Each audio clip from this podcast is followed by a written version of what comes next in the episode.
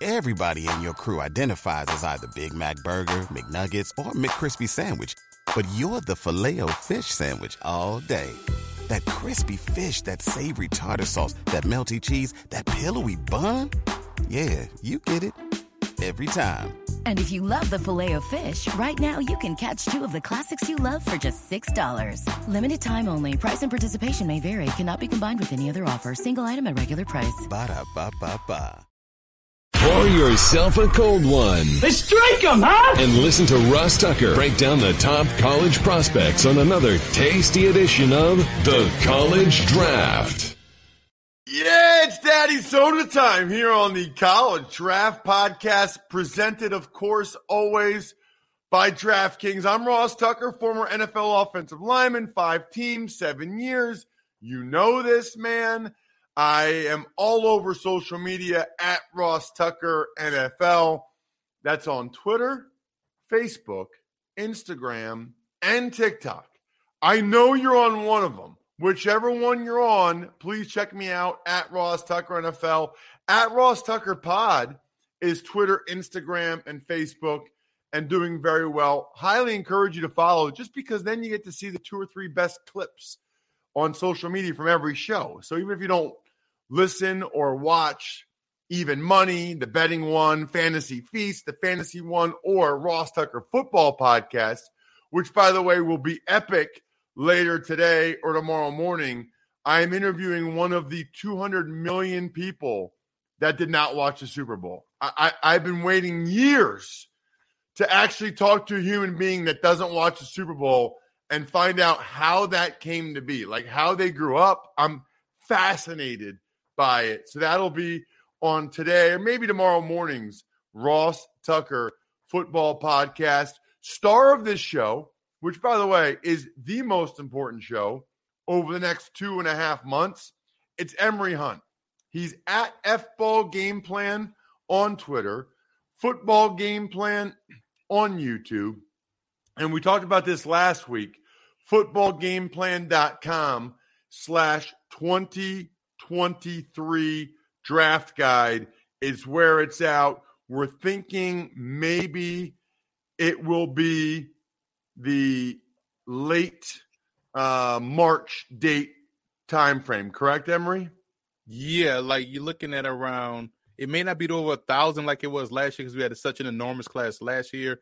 So we're looking probably around that same time frame, March 28th through the 30th, somewhere around there.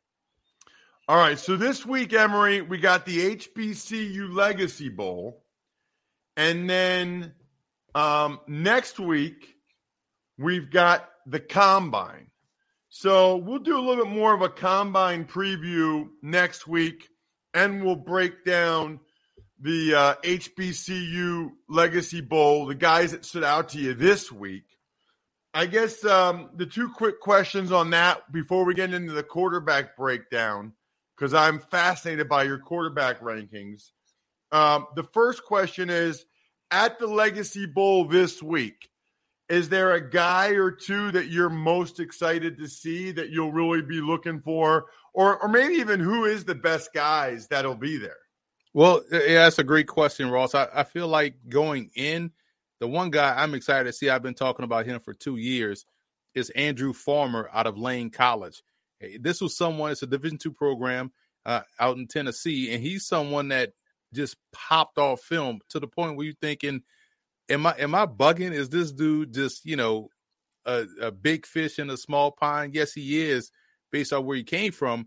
But then when you saw him down at the Hula Bowl, he matches up physically with those guys from the FBS and Power Five conferences within the FBS.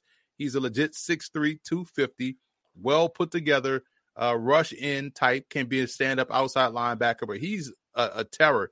And I can't wait to go into the film and break down the game he had this year in the opener against another NFL prospect that was at the uh, East West Shrine Bowl that that'll also be down here at the HBCU Legacy Bowl And um oh I forgot it's from Arkansas Pine Bluff. Mark Davis, I believe, is his name. Um, and he's some he played left tackle at uh he played left tackle at not naturally I can't find his name, but he played left tackle at Arkansas Pine Bluff. But when we was at the Shrine game, he played center because when you saw him in person, he's like, yo, he is built, he is small. He's like 6'2, 298. So he's a center and going to be a center at the NFL level, but he played tackle uh, in that matchup against Lane College. So I'm looking forward to seeing that. Um, as for the combine, we talked about this a little bit last week.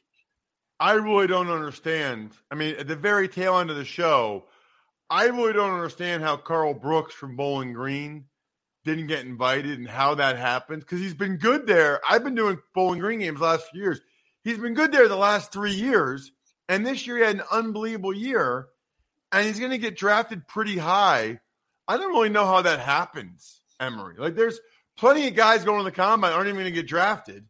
And this guy's going to get drafted probably day two. And he doesn't get invited. Was there anybody else that really jumped out to you on the on the combine invite list that maybe they got invited that you weren't expecting or they didn't get invited? Yeah, and um, you're surprised. Well, Karl Brooks is is number one, but that also kind of sets the trend because I almost just thought it was rubber stamp that if you participated in the Senior Bowl or the Shrine game, you almost were automatically going to the combine, right? That was the purpose of getting into those two games to, to make sure you kind of lock in your spot. Um, so sticking with that, I, I, like to stay on defense. Two guys that I've talked about a lot. One in particular, Marpe Mapu, Marte Mapu from Sacramento State, the linebacker who tore it up the NFLPA Bowl and at the Senior Bowl, and you know someone that's athletic, so he's gonna participate in all. First of all, these small college guys will participate in all of the drills, right? So you're going to get a show from these guys. So this with Troy Anderson last year of Montana State. We've seen this a lot with all the small college guys. They want to go out there, go out there and show and prove. So you're going to get those guys to go in there and actually participate in the drills. And he's someone of intrigue. He was 6'3, 217, measured in at the um, the Senior Bowl or at the NFLPA Bowl, as well as the Senior Bowl, the same height weight measurement. So now you want to see, okay, is he more of a strong safety? Can we put line? Can we put him at linebacker? Does he have the frame to add more weight? Does he need to add more weight? It would have been great to see him there. Another linebacker that I saw at the NFLPA game with the same type of background, Michael Ayers of Ashland, Division two program out of Ohio. He was another one that was lockstep with the running backs, that was in uh, concert with the passing game, picking off passes, doing a great job in seven on seven, also playing the run well, and has that same unique course to linebacker. He was a receiver. Uh, you know, then he moved to corner, then he played linebacker. So he has that background, and those are the type of guys that you want to see not only test, see how well they test because you know they're going to run and, and participate, but also what's the upside? Are they safeties? Are they linebackers? And that's why I think they should have been there. And one more guy offensively, obviously, I got to go to the running back position.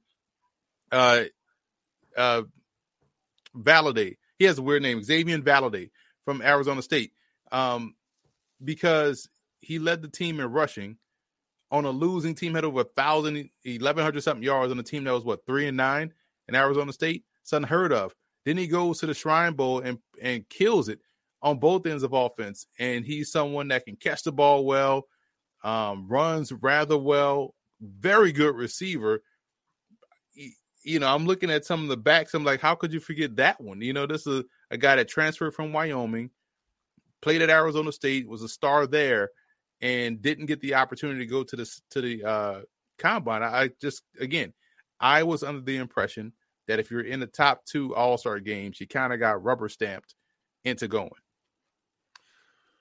All right, let's get into this, um, Emory in terms of your quarterbacks. And this is really interesting to me because you were on this guy as your number one guy before the season, and nothing changed to to stop that now. Your number one ranked quarterback still Anthony Richardson from Florida. To my knowledge, you're the only person that has him number one. Talk about it. Well, this is why, Ross. Is it's a combination of the traits, physical talent, and the potential upside. So when you look at a guy that's not gonna be what 21 years old or gonna be 21 years old, he's a young player. Um, so he still has growth left within his game. We know his biggest weakness, in my opinion, is his lack of experience. Only one full season as a starter. He started, uh, he played a lot of games last year um, behind Emory Jones, but I always pointed to those games that we saw him play last year as a reason why you can trust that projection moving forward. You look at his game against LSU, the complete game. This is someone that was able to manage the ebbs and flows of a game and almost came out on top. Again, I keep bringing it up, had he not gotten hit on that last throw that was intercepted, he made the right read, he made the right throw. It would have been a touchdown, and they probably win that ball game against LSU. So transition forward, everyone wants to. It's funny how people do this, Ross, because it always it, they use it as a as an argument for a person they like, and they use it as an argument against a person they don't like or a prospect they don't like. They talk about completion percentage, right? Well, completion percentage doesn't really matter. Um, it's not a true sign of accuracy. That's for the person that they like. For the person that they don't like, it's, I mean, look at his accuracy. He, he only completed 53% of his passes, right? But when you watch the, the, the game, let's take a look at the Florida State game. You see how many drops he had in a row. Some of these are drops, some of these are just throwaway passes. So, yes, every pass tells a story, but if you look at just completion percentage, you you will focus on that and say he, he's not accurate. That's far from the truth. He may be a little bit inconsistent with placement. That's a different story than just general accuracy. Uh, his mobility is where it needs to be. He's a plus one in the run game. He's a legit game breaker from that aspect. And when you look at someone that has the upside in the passing department, combined with what he does athletically, yes, he is my number one. Um, and if I'm Houston, or Indy, one of those two top two picks.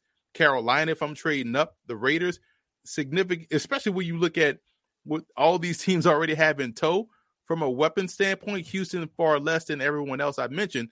That's the guy you want to plug in and helps enhance your offense. Emory, do you like him enough that you would draft him if you're the Bears and trade Fields or no?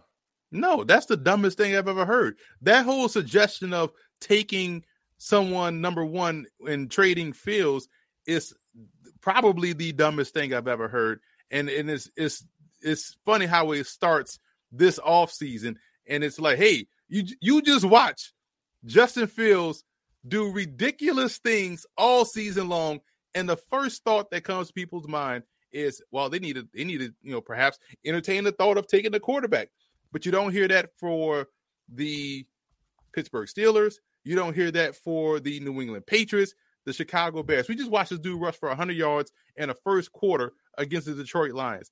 And you saw the team that they had around him, youthful team. They have a ton of picks and a ton of money.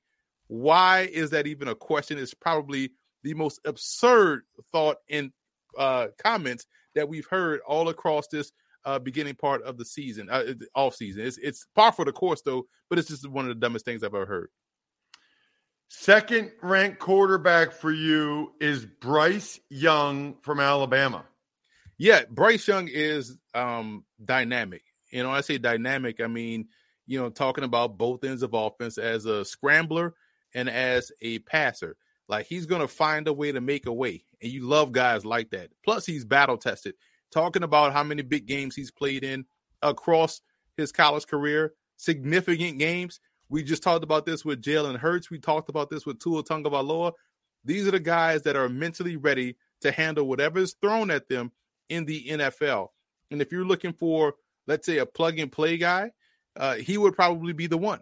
So if you're looking for someone to help steer your, if you're one player, if you're a quarterback away, right? So if you are Indianapolis, if you are, in my opinion, Carolina, hell, if you are the Raiders, Bryce Young should be the focal point for what you want to do right now today. You could draft Bryce Young and go play a game. I am not too particularly worried about him being about 5'11, 190. He's been that size his whole, you know, football life at, at the highest of levels, and it hadn't been an issue.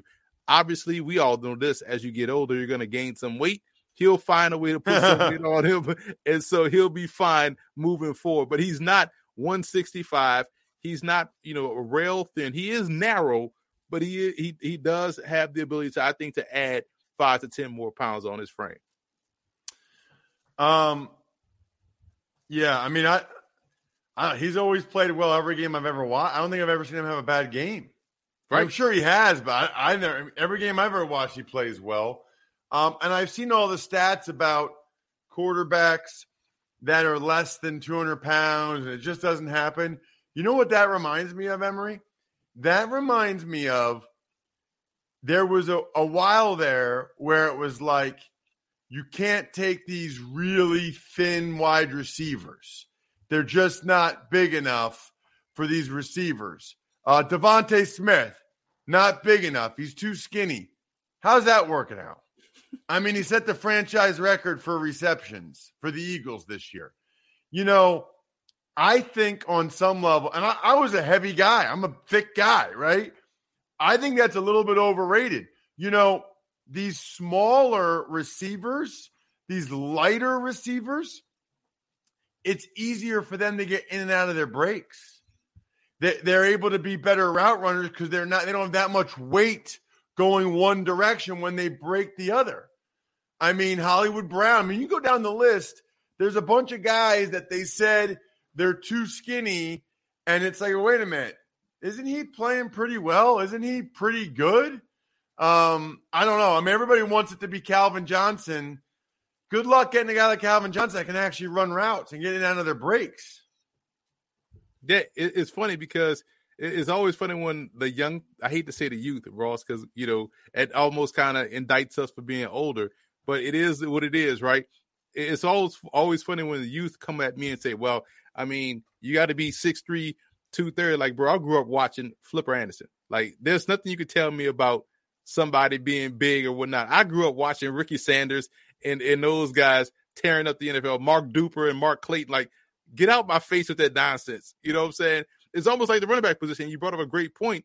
Um, when people say, "Well, you got to have guys that are built like Derrick Henry or Jim Brown," like those are rare breeds. Eddie George, rare breed. Ideally, you want a shorter running back because of what you talked about. Change of direction skills. It's easy to shift that weight left to right to make a guy miss. It's hard for these taller guys with these taller, uh, these higher uh, centers of gravity to try to evade defenders. The last time I checked, it's about making guys miss and scoring the ball. And lighter guys tend to have that approach. Yes, sometimes you have bigger guys that play light. Sometimes you have lighter guys that play big. And you want the guy that plays the right way. And I think when you look at a Bryce Young, you look at a, a DeVonta Smith, those guys are uh, the type of small guys that you don't worry about. Download the DraftKings app now. Use code Ross. You can bet five dollars on any pregame money line bet in the NBA and get $150 in bonus bets if your team wins. We talked about this on draft uh, on even money podcast. This is a no brainer. Like there's heavy favorites. Take a heavy favorite for five bucks and you're basically getting a free $150 in bonus bets only at DraftKings Sportsbook with code Ross. All right, number three guy, CJ Stroud, Emory. Another one. And and and full disclosure, and these are the guy the guys will see this in the draft guide, but Stroud, Richardson, and Bryce Young all have the same grade, in my opinion. I just ranked them one, two, and three like that uh, for different reasons, right? But you have to find out where they differ in the draft guide but the overall grade is the same. Stroud, I compared to Troy Aikman before. I think he has good pocket mobility. He's a good enough runner if he has to be. We saw that all throughout his career, but I think people just kind of got hip to it, you know, in the Georgia game in the playoff. But here's another one. If you are Indianapolis, I'm picking picking spots to peg these guys. I think this is where they'll be ideal uh, right away. If you are Indianapolis, if you're Oakland, if you're Carolina, CJ Stroud would be ideal for you because of what he can do throwing the football and what you already have in tow at receiver, also at uh, running back and, and up front along the offensive line. He is a really good player, point and shoot passer. Uh, he is someone that can beat you from the pocket consistently with just enough athleticism to get out on the move. That's an area where he's going to have to really uh, grow his game is throwing on the move. But in terms of being within the pocket, making reads downfield and at the intermediate level of the field, and where he's placed in the football. His placement is top tier. His accuracy is top tier. I think he got better over the uh, course of last year to what we're seeing this year from an accuracy standpoint. And I just feel like he has the what we talked about with Bryce Young and the other Alabama quarterbacks, big game um, status in terms of playing in these big games, being mentally ready to go. Had to deal with the doubters, had to deal with some adversity at Ohio State, um, got them to the playoffs and played well, and probably should have won that playoff game against Alabama. So, in my opinion, you want these guys that are mentally tough. I talked about this with Jalen Hurts before and also Joe Burrow. You know, people try to find out and try to figure out what the it is, or they try to quantify the it, but you know it when you see it. And CJ Stroud has the it that you want at the position. Number four is the one that really jumped out to me. Todd Centeio from JMU. I did one of his games a couple years ago when he's playing for Colorado State. You have him as the fourth best quarterback prospect. Tell me about it. Yeah, and here's the thing with Todd Centeio. We watched him at Colorado State. I remember watching him get beat down against South Dakota State, but I was like, you know, this quarterback not bad for Colorado State. Then when you watch JMU and you put two and two together, I'm like, oh, that's a dude from Colorado State. But this is why I love grading so many prospects, right? Because things will jump out at you and you it'll be hard to ignore. If you just work off the same standard list that's thrown at you, like, hey, here are the top five guys you, you want to talk about and focus on, and then you'll miss everybody else. But when you watch everybody, you kind of can rank and file. Okay, this dude does this well, this dude does that well.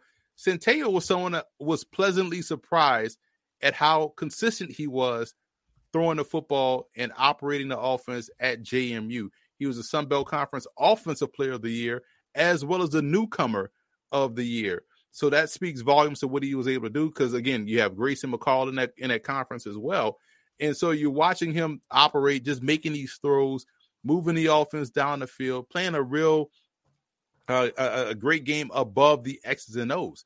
Then you see him down at the uh, Tropical Bowl, or uh, you know he did he did really well there, and then he got the call up to the Hula Bowl, not Hula Bowl, the um, NFLPA Bowl was excellent there as well. So not only are you watching him excel at two different programs, uh, FBS programs, JMU FBS this year, but also you saw him excel at two separate All Star games. So now he's playing great football against you know different competition in different conferences, and then goes to the All Star game and is playing with receivers that he doesn't know in a in an unfamiliar environment, a stressful one because you got scouts watching, and performs really well.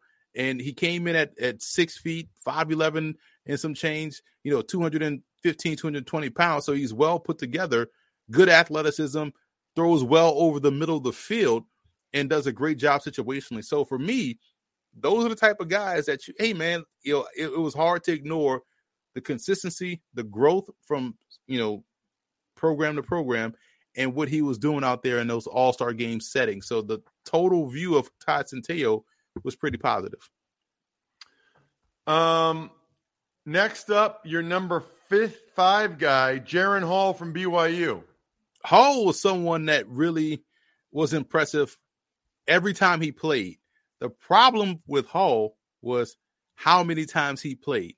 You know, you want to see him shake the the injury bug that just seems to have snake bitten him. Had he not gotten hurt, Zach Wilson doesn't start because he was the starter before Zach Wilson got hurt. Zach Wilson jumped in and did what Zach Wilson was able to do at BYU, and so Jaren Hall was able to regain the starting job last year. Played really well, but he is someone that that operates offense, you know, extremely well. He he can make all the throws that you loved about Zach Wilson, but he also adds the running component too. So he's a plus one in the run game with the ability to consistently hit the deep ball down the field. Uh, he moves the offense well. It's the injury concerns, man, and, and you know, i.e. the concussions. Then when you factor in, he's going to be what 24, 25 years old. So you're dealing with an older prospect, and, and so you wonder, okay, what is what we're seeing capped, or does he have a still? Does he still have a little bit more to grow?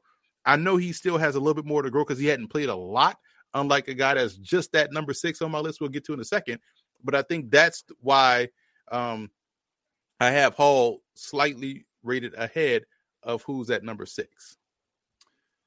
Last but not least in our top six today, Hendon Hooker from Tennessee, who was playing unbelievable until he got hurt. Yeah, he reminds me a lot of Geno Smith. You know, that was my comp for him and how he throws the football. Just a, a smooth stroke. Intermediate passing is where he lives. And that's just great for the NFL because a lot of what you have to do throwing the football, we get enamored by the deep ball, but that's few and far in between. You know, it's the intermediate, the short to intermediate game. And if you can live in that intermediate area of the field, if you could thrive there, there, that's where you're going to have success. And that's where Hendon Hooker had success. Um, again, older prospect, gonna be 25. He was solid at Virginia Tech. We used to always wonder why he wasn't the starter consistently at Virginia Tech.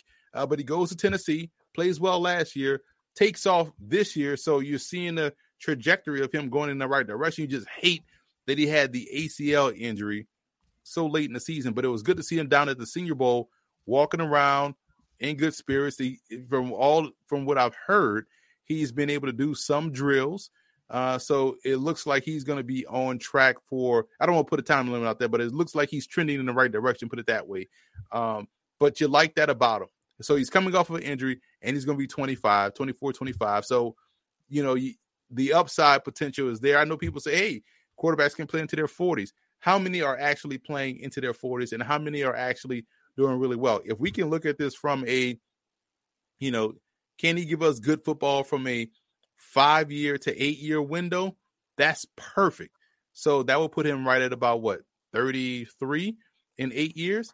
That's fine, you know, but I do feel like he has that Geno Smith type of ability of throwing the football. Uh, the intermediate areas is where he excels. He puts the ball right on the money where it needs to be. And coming from these conferences where he's played a lot of big games, played some big games in the ACC. We know he played big games this past season at Tennessee. Had these guys what first in the country for for a good stretch. Uh, that's getting the job done, especially with the upset against Alabama. Really is unbelievable, Emory. When I was 25, I was in my fourth year in the NFL. right. I mean, think about that. Like, and I don't, it doesn't bother me for a quarterback, especially because those guys can play longer. And are you that worried about his third contract? You know what I mean? Like, who cares about the guy's third contract? This is it's a two year league, but it's just wild. I mean, my rookie year, I was 22. My second year, I was 23. Third year, 24. Fourth year, I was but I mean, when I was 25, I started 25 games, played 45. It's just kind of wild to uh, to think about that. I did note Emory, a guy that's going to go in the first round, probably even top 10, that you did not have in your top six. His name is Will Levis, and next week when we go over your tier two quarterbacks, the next five or six guys on your list, fascinated to see where Levis falls out of that bunch, and definitely going to get your take on why you're so much lower on Levis than everybody else appears to be. That's a little bit of a tease for next week. In the meantime, check him out on social media at FBall Game Plan on Twitter. He'll be one of the only draft gurus that's at the HBCU uh, Legacy Bowl because Emory just wants it more than they do. He just works harder than they do. Football game plan on YouTube's incredible. And right now, I mean, the guy has Todd Centeio as his fourth ranked quarterback. This is not one of those cookie cutter guys, right? Like, don't buy a guide from someone that just moves around the same list everybody else. What's the point of that? Why would you buy a draft guide when it's the same list of everybody else? He just moves around a little bit, has one little different quote. No, Emory is thinks for himself. Okay. Todd Centeio, number four. Unbelievable. Hope he lights it up. Footballgameplan.com slash 2023 draft guide. The keg is kicked. We're all tapped out. Thanks for listening to the College Draft Podcast. Make sure to also subscribe to the Ross Tucker Football Podcast, Fantasy Feast, Even Money, and the Business of Sports. All available at Apple Podcasts, rosstucker.com, or wherever podcasts can be found.